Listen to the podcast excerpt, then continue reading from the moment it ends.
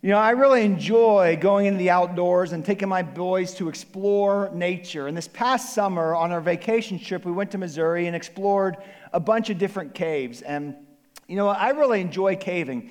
As you get in there into the deep, dark depths of the earth, one thing that's amazing is when you turn off the flashlights and everything just goes pitch black.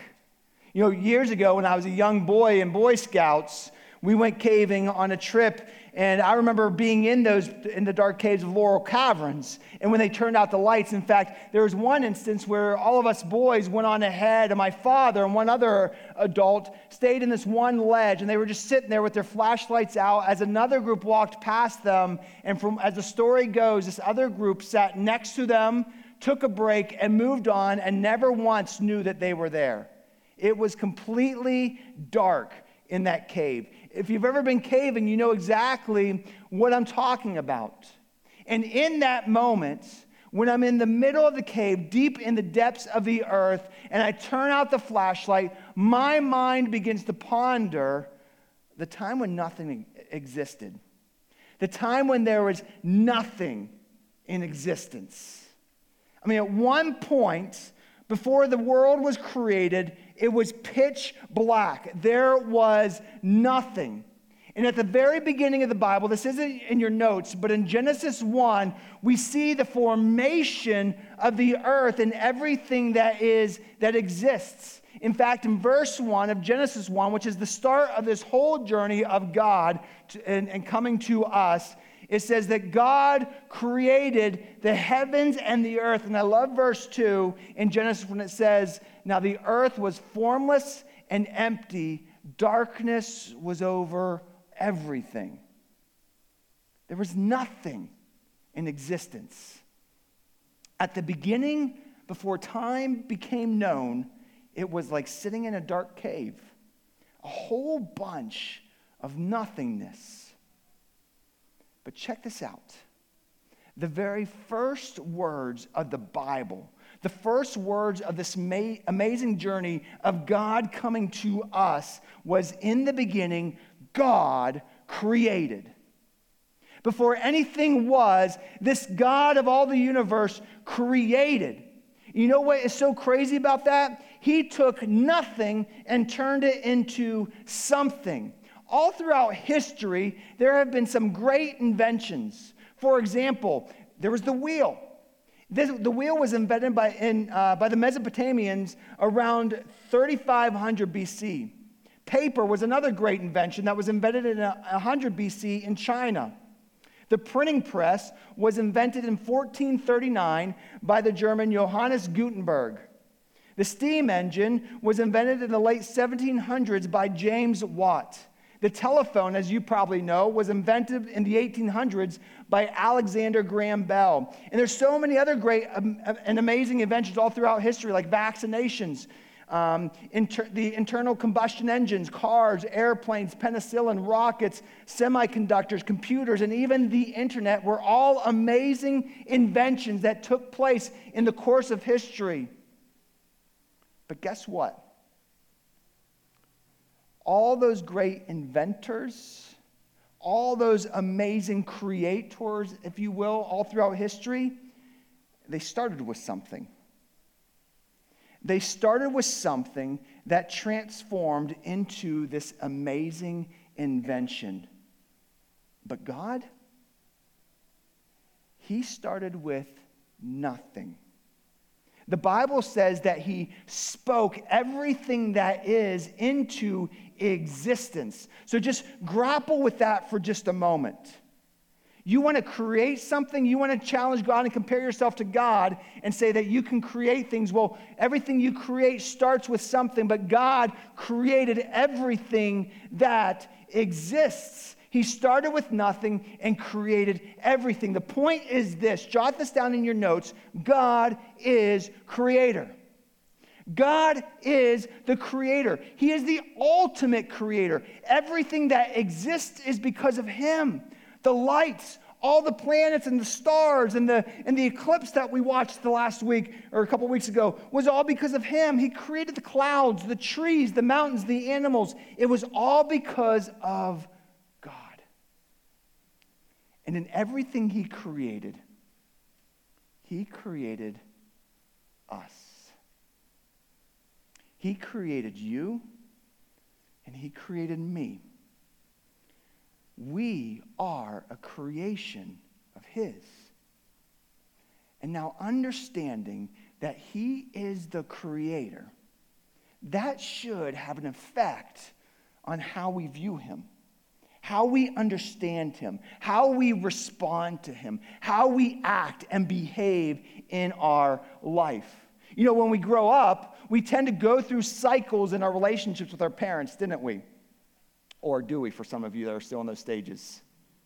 You know, you go through the cycles of the younger years. We find comfort and strength in our parents. We, we look up to them. We lean on them. We seek their support in our life. And then, as we go through what I like to call the finding independence years, we think our parents usually just don't get it. They don't understand life. They're not really that smart. And then when we get to the adult years, all of a sudden that transforms and we say, boy, my parents weren't that dumb after all right? And we all go through these cycles of life in our relationship with our parents. And in the same way, our view of God tends to change over the life cycles of our spiritual growth as well. Sometimes we think God is awesome. Other times we think we know it all or that we can handle it on our own. But if God is the creator of us, it should we drive how we view him. It should drive everything that we are. You see, the most fundamental understanding of Him as creator is this jot this down God is sovereign. God is sovereign. You know what that means? That means that God the creator of everything that is, is the absolute authority over all of his creation. It is his call, and it is his right what will happen and what won't happen. He's the one who calls the shots. It's not your call, and it's not my call, it's his. But here's the struggle. At some level, we all think that we are inventors at some form of our being, at some form of our existence. We all think that we developed the good that happens in our life. You know, I'm the one who got ahead in my job. I'm the one who achieved this. I'm the one who gained all this stuff. And we tend to think since I took bits and pieces of his creation and formed it into something that is pretty good then I've got this. I don't need him. I understand it. I can be my own God. Maybe you don't say those words, but in many ways we act that out. But here's the thing God is creator. And as creators, he is sovereign. He has the control. And ultimately, Nothing happens without his approval. Nothing happens without his approval. He has full control over everything that he has made. Which leads us to a very important question. As the creator, and since he is sovereign, the question is this Do I trust him? It's the bottom line of everything knowing who he is and the reality of who he is, do I trust him? This is a tough question. And before you jump on that and say, Yes, I trust him, Bill, in everything, know this this goes beyond the mind, it goes to the heart. When things go my way, do I trust him? When life doesn't go my way and I don't get what, my, what I want or tragedy hits, do I still trust him? You see, trust is something that is developed and formed through um, time and, and, and effort. It's accepting the fact that He is God and I'm not. I don't call the shots, He does. I don't control what happens in this world, He does. And in that, do I still trust Him in who He is? That's a tough question as we turn on the news, as we see what's going on around the world, do I trust him? And in order to trust God, we need to understand his nature, who he is, how he works, what he's all about. It's like understanding him as a specialist. You know, in tax season, I want to go to my tax guy, who, by the way, is my dad, but we'll, we'll leave that under another, another note. Because here's the understanding money and, and numbers, I, that's beyond my thinking.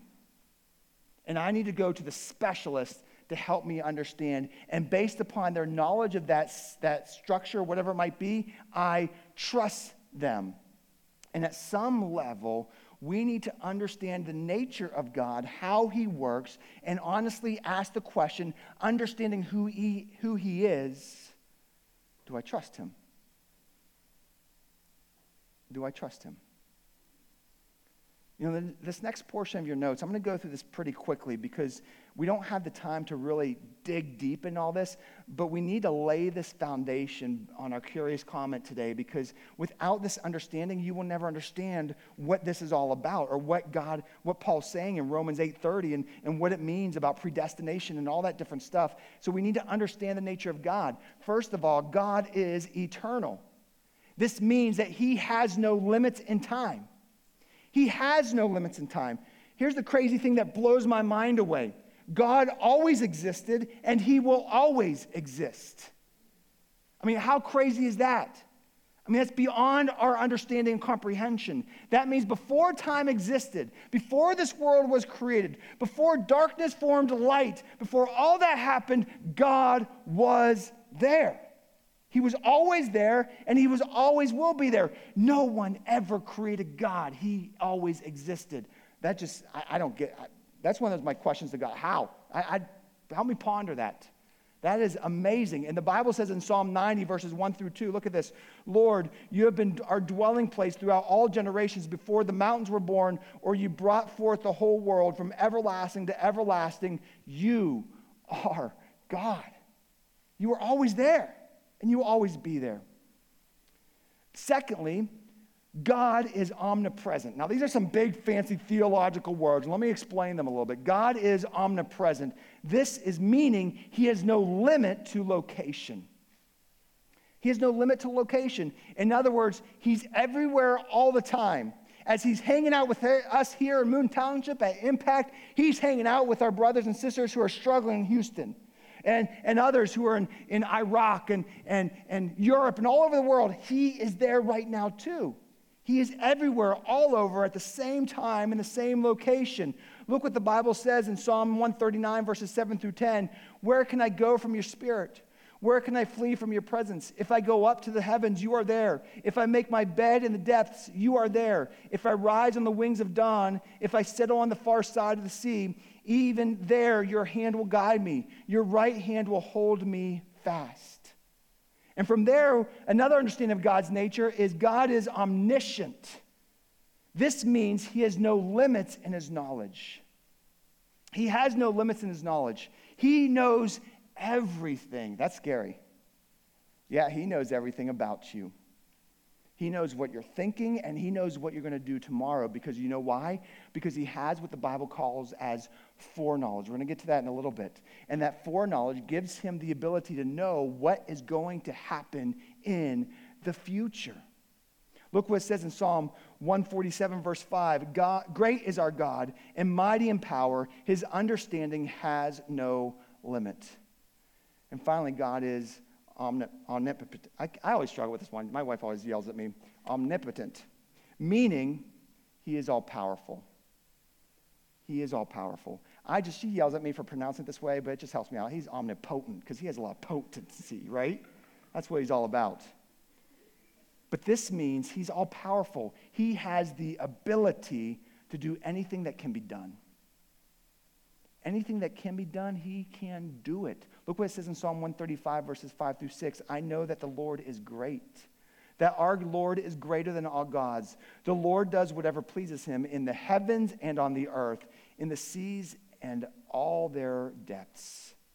He is all powerful. That's God's nature. And beyond that, he has his moral qualities. He's holy, he's just, he's loving, he's merciful, he's gracious, he's patient, he's wise, he's faithful. He is God. I share all this so that we can grasp the nature of who God is as we process the question Do I trust Him?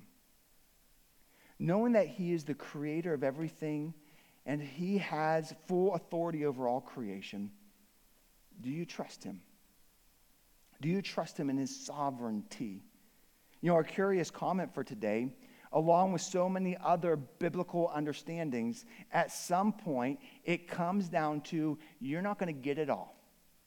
At some point, you just have to trust Him that He is God and you are not.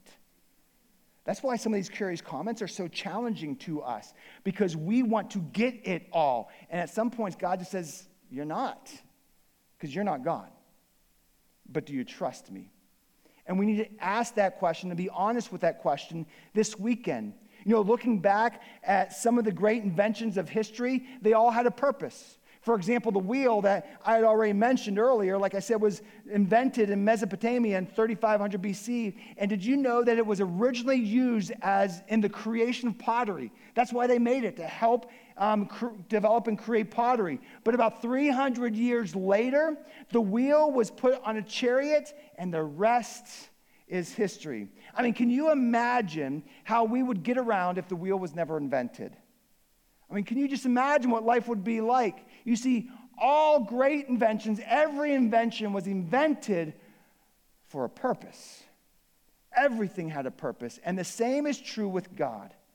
He didn't wake up one morning and just say, you know what, just for fun, I'm going to create this world. And I'm going to create Bill because he's kind of funny. Yeah, he didn't do that. He said, I have a purpose. In God's creation, everything that he created had a purpose within his creation. So jot this down God created us for a purpose. You weren't created by accident. You were not created by accident. You, my friend, every person sitting in this room was created for a purpose. And as creator, and through his sovereignty, God created mankind with this. Look at verse Romans 8 28.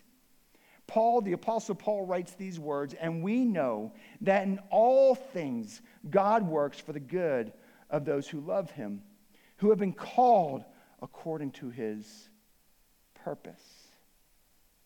Do you see that? We all have a purpose.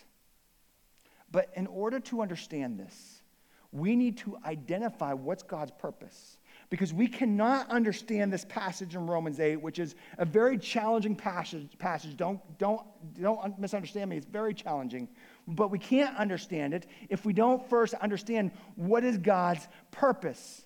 You know, many often wrestle with this verse as to what the good stands for that Paul highlights here. That the good that he's working us towards, the working us towards is this ongoing work in progress that God is doing in those that he called. And some stretch this verse to, to the thinking that, well, he's talking about the good life. That if we're fa- faithful, then we'll have material gains and we'll have wealth and we'll have all the good life. But that's not what Paul is meaning here. That's not Paul's intention. Because if you go back a few va- verses in the previous verses, Paul is talking about the struggles that people are having. Such harsh struggles and their weaknesses and how to overcome life and the difficulties of life and living for Jesus that they don't even know what to pray for. And the goodness with his, was his blessings, his eternal blessings that he wanted to give to us, his kingdom, and the ability to overcome those struggles. And God is continually working within those towards his goodness. But don't miss this. God works together the good of those who love him and have been called according to his purpose. See, Paul highlights this purpose in the very next verse in Romans 8:29 when he said when he writes these words. For those God foreknew, he also predestined to be conformed to the image of his son, that he might be the firstborn among many brothers and sisters. Do you see that? Please don't miss the point of these verses. God created us for a purpose, and the purpose was to gather together a family. He created us to gather a family. And what I mean by that is this the family that God desires to develop and to create is a collection of believers who love them as, his, as their heavenly father and glorify him forever and ever for all eternity. And in this family, there are blessings. There are the blessings that come with it. That's the point of God's creation. He didn't wake up one day and say, you know what? I'm bored. I'm going to create this new world. No, God said, I want to create a family. I want people that will gather around me for all eternity and, re- and recognize that I am God and worship me and love me for who I am. That's why He created everything that is. That's why He created us. This was the beauty of the Garden of Eden. God created in the garden everything good. Man was in the presence of God. I can only imagine walking with him, grabbing an apple off the tree and hanging out with God. But then sin entered. And because sin entered the world, our ability to be in his presence got hijacked. And now this purpose can only be accomplished through Jesus, as Paul writes in Romans 8, as the firstborn of the family. To look at Paul's entire dialogue here, what's going on is in Romans 8 28, he's, real, he's revealing that there's comfort and there's assurance in the midst of your adversity that he talks about in Romans 8 26 through 27.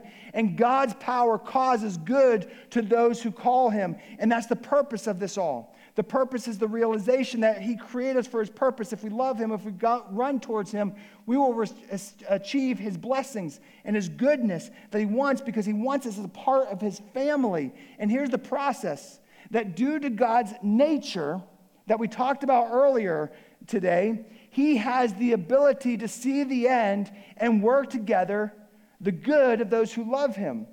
Do you catch that?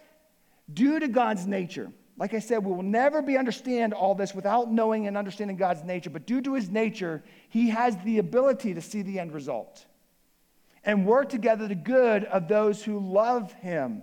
You see, here's where it really gets difficult. Trying to grasp the reality of God in the realms of physicality is a difficult way to go because we will never understand him. Why? Because God is spiritual. God's in a whole different realm than us. And it's very difficult for us to truly ever understand him. And to be honest, this whole question is us trying to figure out the nature and the sovereignty of God.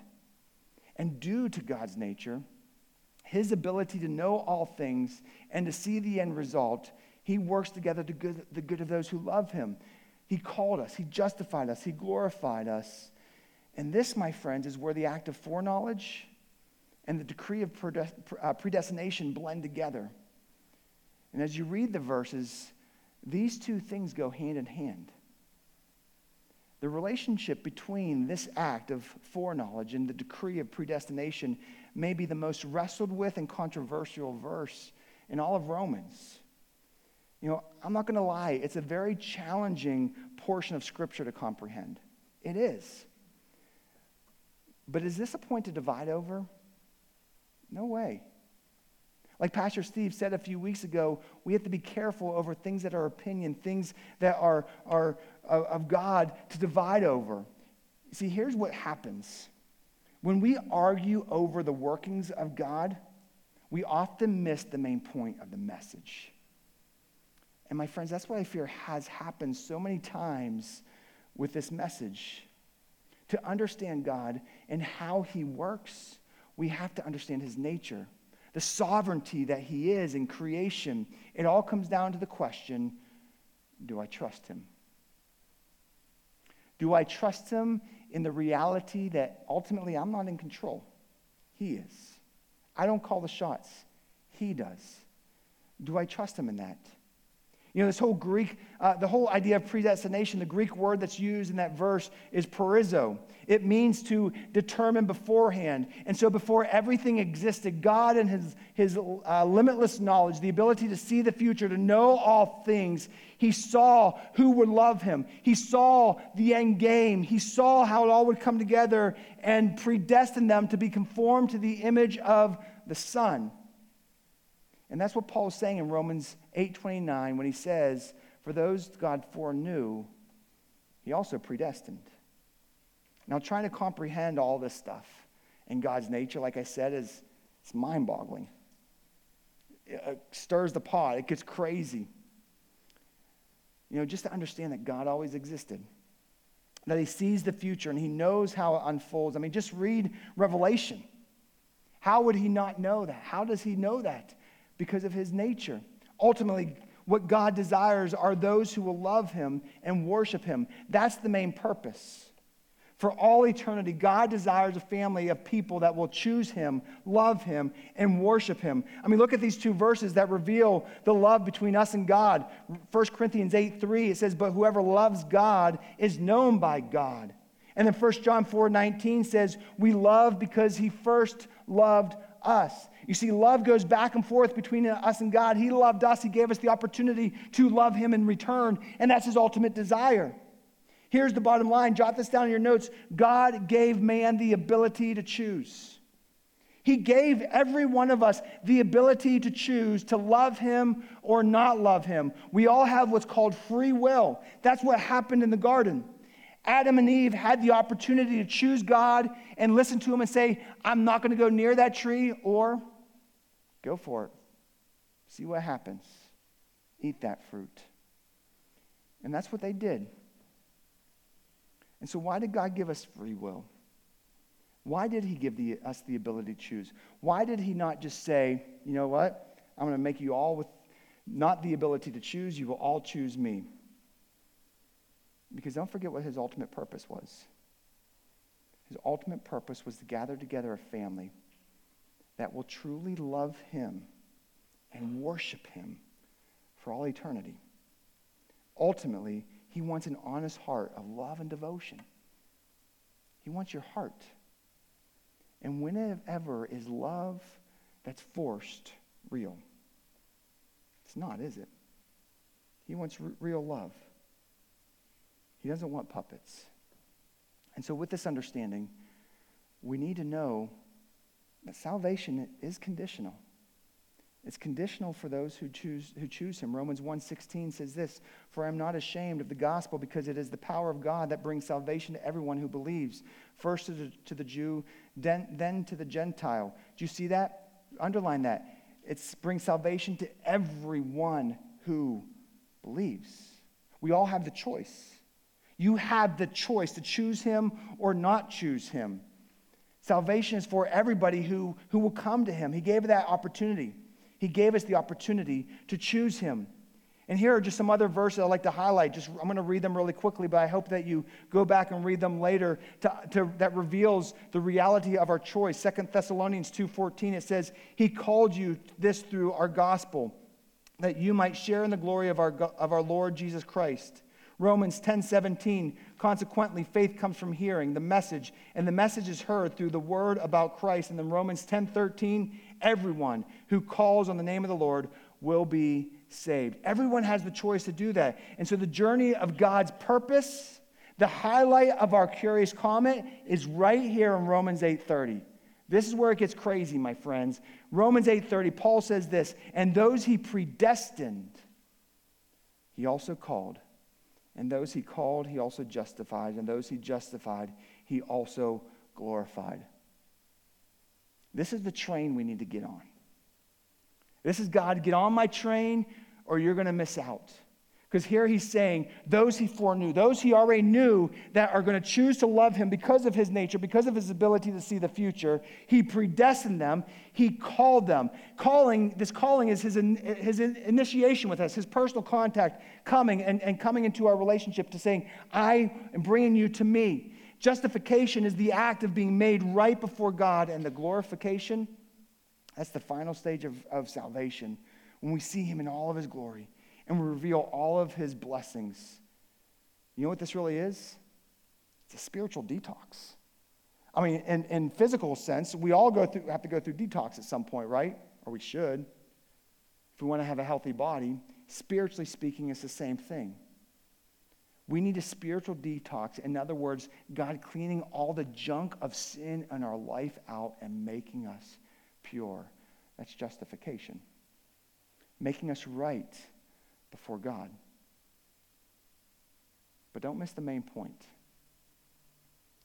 Every one of you has the opportunity to choose which path you will go. Which path will you go?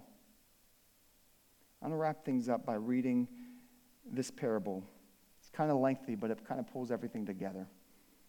It's Jesus' parable of the wedding banquet found in Matthew 22, verses 2 through 14. If you have your notes, read along with me or read it up there. Says, Jesus says these words The kingdom of heaven is like a king who prepared a wedding banquet for his son. He sent his servants to those who had been invited to the banquet to tell them to come, but they refused to come. Then he sent some more servants and said, Tell those who have been uh, invited that I have prepared my dinner. My oxen and fattened cattle have been butchered, and everything is ready. Come to the wedding banquet. But they paid no attention and went off. One to, this, one to his field, another to his business. The rest seized his servants, mistreated them, and killed them. The king was enraged. He sent his army and destroyed those murderers and burned their city. Then he said to his servants, The wedding banquet is ready but those I invited did not deserve to come. So go to the street corners and invite to the banquet everyone you find. So the servants went out into the streets and gathered all the people they could find, the bad as well as the good. And the wedding hall was filled with guests. But when the king came in to see the guests, he noticed a man there who was not wearing wedding clothes. He asked, How did you get in here without wedding clothes, friend? And the man was speechless. Then the king told the attendants, Tie him hand and foot and throw him outside into the darkness, and, and where, where there will be weeping and gnashing of teeth. For many are invited, but few are chosen. You see, in this parable, we see a couple different people that missed out. They missed out on the wedding banquet, and the wedding banquet is God's kingdom, his eternity with him. The first invitation went to people that refused the invite. They got the invitation, they had the opportunity to come, but they refused it. They chose to do other things. They paid no attention and they went off. They had the choice, but they went back to life, to what they feel was more important, to other priorities, and some even mistreated the king's servants. And I feel sometimes there's many of us who have the opportunity to choose him. But sadly, we find other priorities that are more important than Jesus. The second invite went out to others who came to the wedding. But there was that one man, the one man who came, not wearing wedding clothes. In other words, before you jump on me, what they were saying was, he wasn't doing what was needed to enter the kingdom. Here is what were the requirements to come to the wedding. And you didn't follow my requirements. So get out. I never knew you. See, Jesus gave the opportunity to choose. He gave the how to, how to get to him into a real relationship with him and to make him the Lord of our life.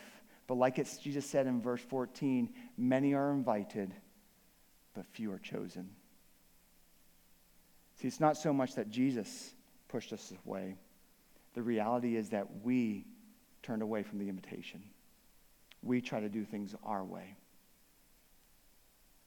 God gave us all the opportunity. He knows the end result. He knows how our days are going to end. But that does not mean we throw in the towel. It doesn't mean, well, forget it. He already knows and I can just do whatever I want. Because ultimately, He knows your heart. And He judges us based upon our heart. And we need to be honest with ourselves. In my heart of hearts, am I choosing Him? Am I going to follow Him? Or am I going to choose my way? That's the most important thing. He created you for a purpose. And he wants you a part of his family if you will just come to him. And there you'll find the rewards. Let's pray together. Father,